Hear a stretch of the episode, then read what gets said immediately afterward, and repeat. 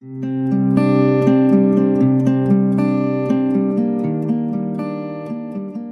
نام خدا همکاران محترم با سلام. من ریاهی هستم متخصص قلب و عروق. مطلبی رو که خیلی کوتاه خدمتون ارائه خواهم کرد درباره اهمیت interaction بیماری های قلبی عروقی با بیماری دیابت هست و اهمیتی که نگاه به بیماری های قلبی عروقی داره در بیماران مبتلا به دیابت و اهمیت این رویکرد یعنی رویکرد cardiovascular و protect کردن cardiovascular در management بیماران مبتلا به دیابت. خب من در چهار عنوان نکاتی رو خدمتتون تقدیم می‌کنم. عنوان اول خیلی کوتاه درباره اهمیت ریسک cardiovascular و زیاد بودن و significant بودن ریسک cardiovascular در بیماران مبتلا به دیابت. مطلب دوم درباره اهمیت رسیدن به target های مختلف در management بیماران مبتلا به دیابت. نکته سوم درباره اینکه علی رغم اینکه در مطالعات بیماران به target های recommend شده در guideline ها رسیدن اما همچنان یک ریسک باقی مانده significant ی وجود داشته و نکته مهم آخر درباره اینکه چجوری میشه این gap رو پر کرد یعنی این ریسک باقی مونده رو کمتر و کمتر کرد. اما عنوان اول درباره دیابت و ریسک cardiovascular که خب ما با اون خیلی خوب آشنا هستیم و با اعداد و ارقامش من خیلی کوتاه با چند عدد و رقم یک بار این موضوع مهم رو خدمتتون مرور خواهم کرد. خب این نمودار مشهور WHO هست که 19 risk factor مهم رو که در حقیقت اینها risk factor های mortality در همه دنیا هستن مرور کرده. می‌بینیم که خب 6 risk factor اول hypertension هست مصرف سیگار high blood glucose physical inactivity overweight بودن و obese بودن و همینجور high cholesterol و نکته مهمی که وجود داره این که خب یکی از اینها دیابت و قند بالا هست. اما نکته خیلی مهم این هست که اون پنج risk factor دیگه هم در بیماران دیابتی خیلی شایع هستند یعنی این شش risk factor کاملا با هم مرتبط هستند و هر پنج تایی دیگه در بیماران مبتلا به دیابت شیوعشون خیلی زیاد هست. اینی که بیمار مبتلا به دیابت معمولا فقط دیابت نداره و حالا جلوتر خواهیم دید که چقدر risk factor های دیگه در اونها شایع هست و برای همین نگاه به management بیمار مبتلا به دیابت یک نگاه multifactorial باید باشه و همینجور intervention ها هم باید به صورت multi intervention باشه که حالا جلوتر به اونها اشاره خواهیم کرد. اما این combination یک combination خیلی deadly و مرگبار هست یعنی combination بیماری دیابت با بیماری های قلبی عروقی. یعنی اگه بیمار مبتلا به دیابت به یکی از event های قلبی عروقی مبتلا بشه بسیار mortality بیشتری داره. از observation های اولیه اگه بخوایم مرور بکنیم خب این نمودار مشهوری هست که مربوط به European Heart Journal هست مربوط به report های اولیه بیماری MI خب می‌بینیم که بعد از ابتلا به MI mortality at hospital one year و fatal reinfarction اگه بیمار مبتلا به دیابت باشه که این بارهای زرد رنگ هست چقدر این event ها significant بیشتر هست نسبت به اینکه بیمار مبتلا به دیابت نباشه و دچار MI بشه. به همین دلیل خب باید تلاش بشه در practice پزشکی که event های cardiovascular برای بیمار اتفاق نیفته. چون اگه اتفاق بیفته حالا این combination یک combination خیلی deadly خواهد بود. خب یه مروری بکنیم و ببینیم بیمار مبتلا به دیابت فقط به صرف اینکه مبتلا به دیابت هست چقدر از سالهای عمرش رو ممکنه از دست بده. در همین نمودار اول که سمت چپ داریم می‌بینیم خب کاردیوواسکولار دس و بعد آلکاز مورتالیتی رو می‌بینیم که در بیماران مبتلا به دیابت با چه هازارد ریشیو خیلی زیادی نسبت به افرادی که دیابت ندارن بیشتر هست و حالا در این نمودار چه در آقایون و چه در خانم ها می‌بینیم که اگه فرد مبتلا به دیابت باشه خب هرچی زودتر این ابتلا اتفاق بیفته سالهای بیشتری از عمرش رو به خاطر دیابت از دست میده. ولی نکته مهم این هست که بخش زیادی از این سالهایی که داره از عمر بیمار مبتلا به دیابت از دست میده به خاطر علل vascular هست که اون بخش خاکستری این نمودار هست و این اهمیت protect کردن cardiovascular هست در بیمار مبتلا به دیابت. یعنی همه تلاش های management برای بیماران مبتلا به دیابت باید برای این باشه که قلب و عروق protect باشه و ریسک حوادث cardiovascular کمتر بشه. نکته مهم دیگه ای که وجود داره این که risk factor های دیگه cardiovascular در حضور دیابت risk factor های قوی تری میشن. به عنوان مثال در, در این نمودار سمت چپ اگه ببینیم خط آبی رنگ بیمارانی هستند که علاوه بر hypertension دیابت هم دارن و خط نارنجی رنگ بیمارانی هستند که مبتلا به hypertension هستن و دیابت ندارن. و خب می‌بینیم که با افزایش فشار خون mortality بیماری های قلبی عروقی داره بیشتر میشه. اما این بیشتر شدن در بیماران مبتلا به دیابت خیلی exaggerate تر و significant تر هست. و این نشون میده که hypertension به عنوان یک risk factor در بیماران مبتلا به دیابت risk factor مهمتری هست. همین موضوع درباره دیستیپیدمی هم وجود داره. می‌بینیم که خب طبیعتا سطح سرم کلسترول و LDL کلسترول هرچی بیشتر بشه باز mortality بیماری های قلبی عروقی بیشتر میشه و خب اگه این در حضور بیماری دیابت باشه این بیشتر شدن mortality significant تر هست. یعنی اینکه risk factor دیس‌لیپیدمی هم مثل hypertension در حضور دیابت ریس فاکتور مهمتری هست. و خب همه اینها در کنار هم این رو میرسونه که بیماری دیابت یک پترن مالتی فکتوریال داره.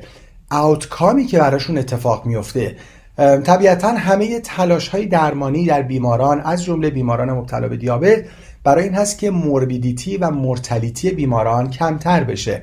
و خب pattern morbidity و mortality در بیماران مبتلا به دیابت فراتر از قند خون هست و یک pattern multifactorial هست. خب برای اینکه شیوع اینها رو در بیماری دیابت ببینیم خب طبیعتا 100 درصدشون که dysglycemia دارن 90 درصد بیماران مبتلا به دیابت بر اساس registry ها overweight یا obese هستن. 70 درصد همزمان دیسلیپیدمیا هم دارن و 66 درصد همزمان hypertension دارن و در اسلاید قبل دیدیم که حضور دیسلیپیدمیا و hypertension به عنوان یک risk factor در بیماران مبتلا به دیابت چقدر risk factor قوی تری میشن. خب به همین دلیل و به عنوان جمع‌بندی این بخش همونجور که صحبت شد باید بدونیم که دیابت و risk factor های cardiovascular اینها با هم interaction خیلی نزدیک دارن و عملا دیابت یک بیماری multifactorial هست و mortality و morbidity در بیماران دیابت multifactorial هست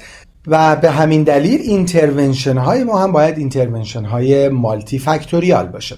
خب عنوان دومی که باید با هم گفتگو بکنیم راجع به اهمیت رسیدن به target های مختلف در بیماران مبتلا به دیابت هست. خب می‌دونیم که بر اساس guideline های دیابت از جمله guideline ADA برای اینکه ما بهترین practice رو داشته باشیم در بیماران مبتلا به دیابت باید در risk factor های مختلف ما به target های مشخصی برسیم. یعنی اینکه glycemic control به یک A1C مشخصی برسه که خب در بیماران مختلف با توجه به comorbidity های بیمار و فاکتورهای دیگه این A1C ممکنه که متغیر باشه بین عدد 6 و نیم هفت. نکته دیگه این که باید به بلاد پرشر کنترل برسیم که خب در عمده گایدن ها این عدد تارگت کمتر از 130 روی 80 میلیمتر جیوه هست. همینجور باید ما به لیپید کنترل مناسب برسیم که خب در بیماران مبتلا به دیابت این LDL معمولا کمتر از 55 یا 70 یا در گروه خیلی کمی از بیماران کمتر از 100 هست ولی عمدتا کمتر از 70 و 55 همینجور در بعضی از بیماران مبتلا به دیابت indication آنتی تراپی وجود داره. البته می‌دونیم که این روزها به عنوان primary prevention indication های آسپرین خیلی indication های محدودی هستن. البته به عنوان primary prevention و نکته مهم آخر که گرچه آخر گفته میشه ولی اصلا به عنوان کم اهمیت بودن اون نیست بحث lifestyle modification هست. و چون واقعا کم اهمیت نیست من اینجا به عنوان مثال فقط یک مورد مثال از lifestyle modification و اهمیتش گذاشتم و اون بحث exercise همونجور که می‌بینیم این میزان ساعت هایی هست که بیمار در هفته اگر که exercise داشته باشه می‌بینیم که چه اثری روی اعداد مختلف سلامتیش داره مثل حالا body weight waist circumference A1C فشارهای سیستولیک دیاستولیک کلسترول LDL HDL تریگلیسیرید و نهایتا ریسک cardiovascular. و به عنوان مثال اگه بیمار 5 ساعت در هفته ورزش بکنه یعنی حدود 45 دقیقه در روز ببینیم که چقدر significant اعداد مختلفی که مربوط به سلامتی بیمار هست می‌تونه پایین بیاد. این در حالیه که بر اساس registry ها حتی در کشورهای دیولوپت اروپایی موفقیت خیلی زیاد نیست و در این نمودار می‌بینیم که در کشورهای مختلف بیشتر افراد در محدوده قرمز هستند یعنی لو اکتیویتی حدود 62 درصد گروهی در دسته مادریت اکتیویتی و فقط 25 درصد نهایتا در دسته های اکتیویتی برای اینکه باز اهمیت رسیدن به تارگت ها رو ببینیم در بیماران مبتلا به دیابت برای کم کردن ریسک بیماری های قلبی عروقی مطالعه مهم Steno-2 study رو نگاه کنیم.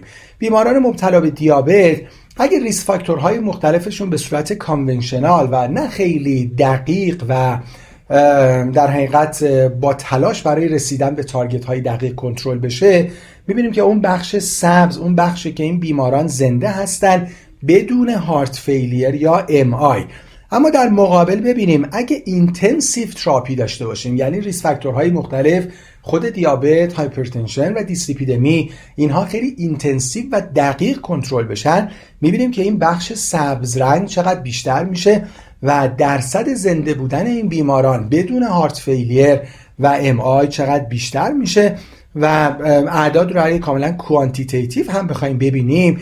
اینکه در حقیقت ما intensified و multifactorial intervention داشته باشیم به مدت حدود 7 تا 8 سال در بیماران مبتلا به تایپ دوی دیابت که همزمان مایکرو هم دارن. یعنی یک target organ damage هم پیدا کردن. این ریسک hospitalization برای heart failure رو حدود 70 درصد در یک follow-up 21 ساله می‌تونه کم بکنه و می‌بینیم که چه عدد significant ی هست و کنترل risk factor ها در بیماران مبتلا به دیابت چه اثر زیادی می‌تونه روی کاهش حوادث cardiovascular داشته باشه. خب این اهمیت رو اگه بخوایم در یک registry دیگه هم با هم دیگه مرور بکنیم که یک registry سوئدی هست می‌بینیم که بر اساس اینکه بیمار که risk factor های مختلف داره اگه این risk factor ها هرچی تعدادش زیاد بشن خب چقدر اثر می‌ذاره روی outcome های مختلف که یکی یکی نمودارها رو با هم خواهیم دید و اگه این risk factor ها رو بتونه کنترل بکنه چقدر این outcome ها می‌تونه بهتر بشه. نمودار A excess mortality هست که خب می‌بینیم به سمت پایین که میایم هرچی risk factor ها بیشتر میشن hazard ratio برای excess mortality چقدر زیاد میشه؟ همین شکل رو برای excess acute MI داریم همینجور برای excess stroke و همینجور برای excess heart failure و نهایتا اینکه این نتیجه گیری از این registry گرفته شده که بیماران مبتلا به تایپ 2 دیابت که 5 تا risk factor دارن. اگه این 5 risk factor در target range باشه عملا نسبت به general population این افراد ریسک بیشتری از نظر MI و stroke نخواهند داشت. یعنی درسته که مبتلا به دیابت هستن و پنج risk factor دارن اما اگه این risk factor ها بتونه خیلی خیلی خوب کنترل بشه عملا می‌تونه ریسک حوادث قلبی عروقیشون نزدیک به general population بشه. خب عنوان سومی که با هم دیگه صحبت می‌کنیم درباره موضوع مهم residual risk هست. در عنوان اول گفتیم که ریسک cardiovascular در بیماران مبتلا به دیابت چقدر مهم هست. در عنوان دوم راجع به این صحبت کردیم که اگه در بیماران مبتلا به دیابت در risk factor های مختلف بتونیم به target های تعریف شده برسیم چقدر ریسک حوادث قلبی عروقی می‌تونن کمتر بشن؟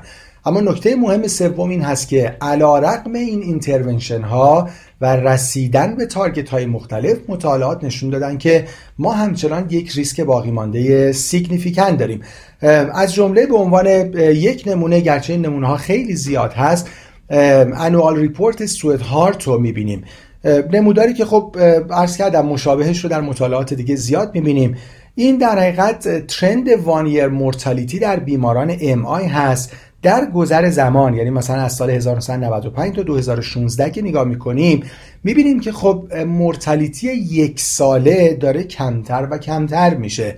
این به خاطر پیشرفت های درمانی هست و مداخلات بهتری که برای این بیماران در حقیقت ایجاد شده و انجام شده. و خب طبیعتا می‌بینیم که اگه بیمار مبتلا به دیابت باشه قبلا هم نمودارهای مشابه رو مرور کردیم این مرتلیتی بیشتر هست اما هر دو نمودار رو به بهبود هستن. اما نکته ای که هست این که گرچه هر دو خط رو به پایین اومدن هستن و مرتلیتی بهتر شده اما همچنان می‌بینیم که به صفر نرسیده و این بیماران همچنان یک مرتلیتی یک ساله قابل توجهی دارن. حالا مثلا بین 5 تا 10 درصد در بیمارانی که دیابت ندارن یا حتی بین 10 تا 15 درصد در بیمارانی که مبتلا به دیابت هستن.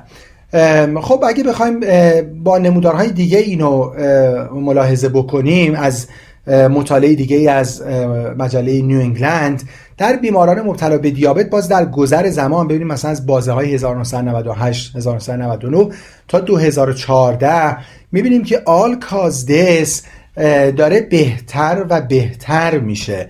همینجور cardiovascular death همینجور coronary death و همینجور cardiovascular hospitalization. چه در بیماران مبتلا به دیابت چه در بیمارانی که دیابت ندارن. اما نکته ای که هست و گفته شد این که این اعداد به صفر نرسیدن و همچنان ما یک ریسک باقی مانده significant داریم. و حالا نکته چهارمی که باید با هم صحبت بکنیم این که این residual risk رو چجوری میشه کمتر و کمترش کرد؟ یا به عبارتی این gap رو چجوری میشه پر کرد؟ خب دو بخش مهم پر کردن این gap داره فعلا. بخش مهم اول این که اصلا درمان بهتر بشه. ما صحبت کردیم که اگه مثلا بیمار بیمار مبتلا به دیابت که همزمان پنج risk factor داره. بتونه این risk factor ها رو خیلی خوب کنترل بکنه ریسک حوادث قلبی عروقیش می‌تونه به general population نزدیک بشه. اما بحثی که هست این که بیشتر بیماران مبتلا به دیابت اصلا این risk factor هاشون خوب کنترل نمیشه. از جمله خود اعداد دیابت اعداد hypertension اعداد دیسلیپیدمی بحث اضافه وزن بحث sedentary life و پس کار اولین هست که این management ی که می‌شناسی بهتر و بهتر بشه. این در حالیه که خب می‌دونیم که اوضاع management خیلی اوضاع امیدوار کننده ای نیست از جمله در مطالعه EUROASPIRE 5 که مربوط به 27 کشور اروپایی هست. می‌بینیم که خب اعداد ناامید کننده ای هست. هم همچنان 16 درصد cigarette smoker هستن 60 درصد little or no activity 37 درصد obese 58 درصد centrally obese 42 درصد های blood pressure 80 درصد LDL های بالای 70 و خب 30 درصد تقریبا دیابت. و خب این اعداد اعداد امیدوار کننده ای نیست. پس قسمت مهم اول بحث بهتر کردن management هست. اما بخش دومی که در حقیقت به کمک علم و به کمک بیماران اومده امکانهای جدید دارویی هستند در بحث دیابت. خب این یک نمودار کلی از trial هایی که از سال 2008 درباره داروهای مختلف management دیابت وجود داشته. و خب بدونید که ما امروزه دو امکان خیلی مهم داریم. دو دسته دارویی خیلی مهم داریم که خب شروع در حقیقت trial های اینها برمیگرده به سال 2015 یعنی مطالعه landmark و مهم EMPA-REG OUTCOME برای داروی امپاگلیفلوزین از دسته داروهای SGLT2 inhibitor ها و مطالعه لیدر برای داروی لیراگلوتاید از دسته GLP-1 receptor agonist ها و خب به دنبال اونها trial های بسیار زیاد دیگه انجام شد هم در بیماران مبتلا به دیابت و بعد کم کم حتی این دسته داروها از management دیابت هم فراتر رفتن مثل SGLT2 inhibitor ها و خب می‌دونیم که الان خیلی از trial های این داروها اصلا در بیماران مبتلا به heart failure هستن. بدون اینکه دیابت داشته باشن. و خب از همون شروع اعداد اینها اعداد خیلی امیدبخشی بودن. هم امپاگلیفلوزین در مطالعه EMPA-REG و هم لیراگلوتاید در مطالعه لیدر هر دوشون به صورت significant. می‌بینیم که چقدر تاثیر داشتن روی حوادث cardiovascular. خیلی کوتاه بخوایم یک بار اعداد در حقیقت dramatic و امیدبخش این دو دسته دارو رو با هم دیگه مرور بکنیم. ابتدا راجع به SGLT2 inhibitor ها و مشخصا امپاگلیفلوزین در مطالعه EMPA-REG OUTCOME خب دیدیم که 3P-MACE و major adverse cardiovascular event رو 14 درصد کم کردن cardiovascular death 38 درصد all-cause mortality 32 درصد اینا همه relative risk reduction هست heart failure hospitalization 35 درصد و composite renal outcome رو 39 درصد تونستن کمتر بکنن. مشابه همین اعداد امیدبخش رو ما با لیراگلوتاید از دسته GLP-1 receptor agonist ها هم داشتیم. یعنی 3P-MACE رو 13 درصد کم کردن cardiovascular death 22 درصد all-cause mortality 15 درصد. روی heart failure hospitalization تأثیری نداشتن. و نهایتا composite renal outcome رو 22 درصد تونستن کم بکنن. یه بار این دو دسته رو بخوایم خیلی خلاصه با هم دیگه یه مقایسه داشته باشیم. اون بخشی از اثراتشون که shared ه و با هم مشترکه و هر دو دسته دارویی این اثرات رو دارن خب طبیعتا هر دو داروی دیابت هستن پس قند و پایین میارن. هر دو به weight loss کمک می‌کنن. هر دو کمکی می‌کنن به کاهش فشار خون و همینجور به protect کردن کلیه هر دو. خب بعضی از ویژگی های هستن که بعضی از ویژگی ها هم هستن که مشخصا مربوط به یکی از این دو دسته هستن. برای GLP-1 receptor agonist ها خب atherosclerosis رو کمتر و کمتر می‌کنن. البته در مطالعات جدید این ویژگی برای SGLT2 inhibitor هم وجود داشته و همینجور plaque stabilization و اثر مهم SGLT2 inhibitor هم روی بحث heart failure reduction بوده و همینجوری که گفتیم اصلا این دسته دارویی یعنی SGLT2 inhibitor ها الان دیگه پاشون رو از management دیابت فراتر گذاشتن و به عنوان یکی از درمانهای استاندارد heart failure تبدیل شدن. irrespective به اینکه بیمار مبتلا به دیابت باشه یا نباشه اما نکته مهم این هست که هر دو دسته دارویی نهایتا outcome cardiovascular رو در بیماران مبتلا به دیابت بهتر کردن. برای همین الان دیگه چندین ساله که این دو دسته دارویی جاشون در الگوریتم ها و guideline های management بیماران مبتلا به دیابت بالاتر اومده. در ابتدا اینها خب در بیمارانی که established ASCVD داشتن atherosclerotic cardiovascular disease داشتن یا heart failure داشتن عملا خب بعد از lifestyle modification و متفورمین بودن. اما در guideline های فعلی چه guideline های قلبی مثل guideline European management دیابت guideline European Society of Cardiology و همینجور در guideline های فعلی دیابت. اینها از متفورمین هم در حقیقت بالاتر هستن و در بیماران مبتلا به بیماری های قلبی عروقی یعنی مشخصا ASCVD یا heart failure اگه established باشه اینها به خط اول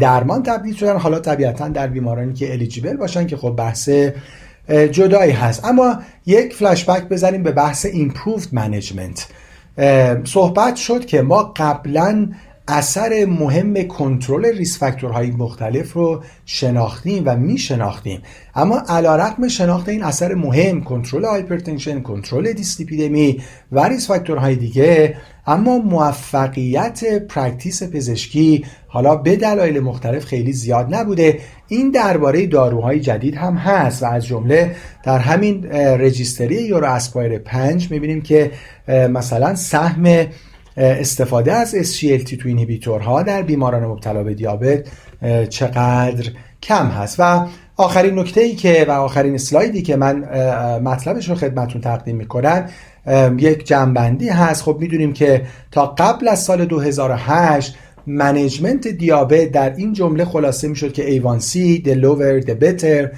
هرچی کمتر بهتر. از سال 2008 این جمله تعدیل شد و تکمیل شد و اینجوری دقیق تر شد که بله the lower the better ولی بدون weight gain بدون hypoglycemia و بدون side effect و option های بیشتری برای درمان دیابت فراهم شدن که در حقیقت الگوریتم ها الگوریتم های کامل تری شدن. قرار شد که بله A1C به گل برسه به گل 6.5 هفت. اما بدون اینکه بخواد برای بیمار side effect داشته باشه هایپوگلایسمی داشته باشه weight gain داشته باشه و عملا management دیابت management کاملتری شد و حالا از سال 2018 اهمیت نگاه به ریسک cardiovascular در management بیماران مبتلا به دیابت بیشتر و بیشتر دیده شد. یعنی اولا قرار شد که دیگه نگاه به بیماران مبتلا به دیابت یک نگاه multifactorial باشه. برای همین intervention ها هم intervention های متعدد باشن. یعنی یه multi intervention داشته باشیم. بحث blood pressure control بحث LDL کلسترول و risk factor های دیگه مثل اضافه وزن و کم تحرکی و درباره درمان هم عملا همه الگوریتم های فعلی consensus شون این هست که در بیماران تلاش بشه از داروهای استفاده بشه که اولا safety اثبات شده cardiovascular داشته باشن و نکته مهم بعد و فراتر این که efficacy و protection برای cardiovascular داشته باشن. و خب پس جمله آخر من اینه که در management بیماران مبتلا به دیابت نگاه ما فراتر از نگاه به اعداد قند و A1C باشه و نگاه ما یک نگاه holistic به بیمار باشه کلیه risk factor ها و تلاش برای کنترل همه risk factor ها و در کنترل اعداد مربوط به قند هم نگاه به الگوریتم ها و guideline های جدید و اگه بیمار eligible باشه استفاده از داروهایی که اولا safety داشته باشن و در مرحله بعد و بهتر بتونن وضعیت cardiovascular بیمار رو protect بکنن و البته طبیعتا مثل همیشه update بودن و نگاه به آینده برای اینکه ببینیم چه امکان بهتری در اختیار ما قرار می‌گیره برای اینکه اون ریسک باقی مونده بیماران رو بتونیم کمتر و کمتر بکنیم. همکار محترم امیدوارم که این ارائه برای practice تون مفید بوده باشه. از توجهتون سپاسگزارم. خدا نگهدار.